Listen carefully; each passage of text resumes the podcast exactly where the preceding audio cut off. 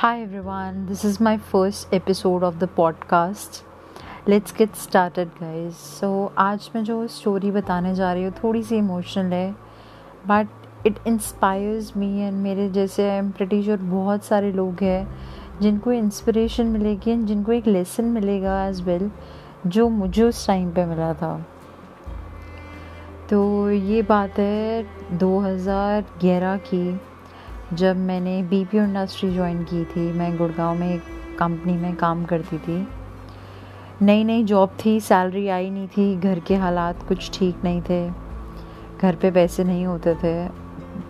मेरे जो फादर थे, उनकी जॉब जो थी स्टेबल नहीं थी।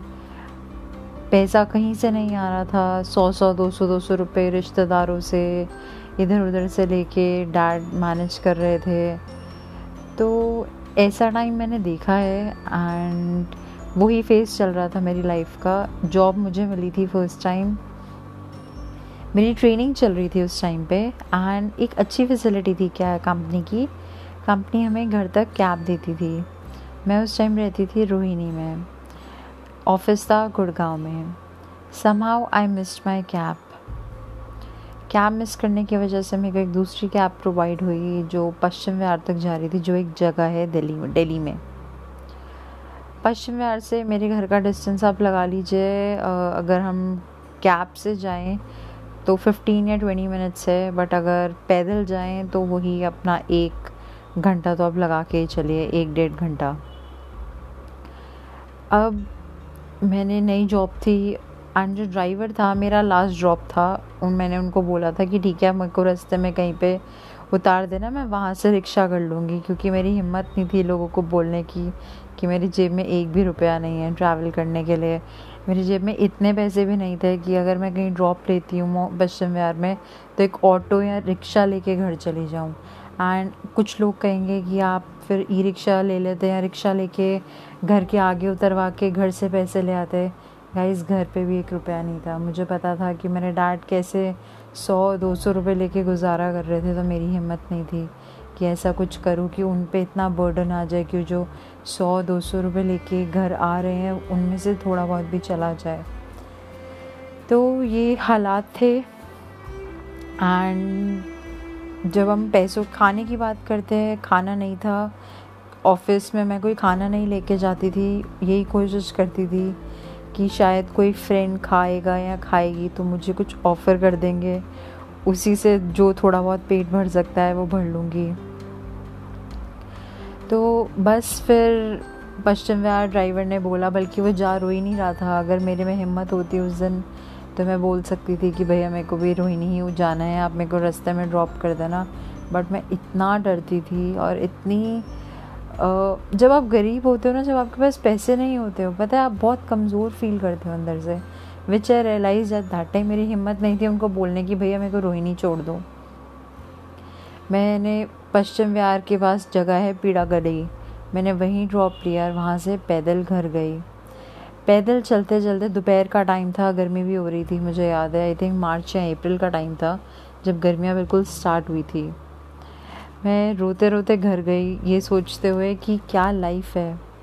कहाँ लाइफ लेके आ गई है? मेरे को ऐसे घर में क्यों पैदा किया कि जहाँ पे पैसे की किल्लत है? मेरे को ऐसे घर में क्यों पैदा किया जहाँ पे माँ बाप अपने बच्चों को नहीं देख सकते हैं? ये सब मैं अपनी लाइफ को कोसते हुए, अपनी फैमिली को कोसते हुए, ये सब बोलते हुए जा रही थी। अब मैं वो मोमेंट भी याद कर रही हूँ ना, मुझे अभी भी सोच के थोड़ा बहुत इमोशनल हो जाती हूँ मैं। कि ऐसे ऐसे लोग सिचुएशंस देखते हैं बट उसके आगे भी लाइफ है, उसके आगे भी उभर के आते हैं। तो ये ज़िंदगी थी रोते रोते किसी तरह वो सफ़र तो कट गया। और फिर मैं पहुँची घर। घर पहुँचने पे पता था कि घर पे खाना नहीं होगा, क्योंकि पैसे नहीं थे। और फिर मैंने घर जाके चुपचाप पानी वानी पिया एंड चुपचाप कमरे में जाके लेट गई। क्योंकि मेरे को हिम्मत नहीं थी घर वालों को भी बताने की कि ऐसा ऐसा हुआ है।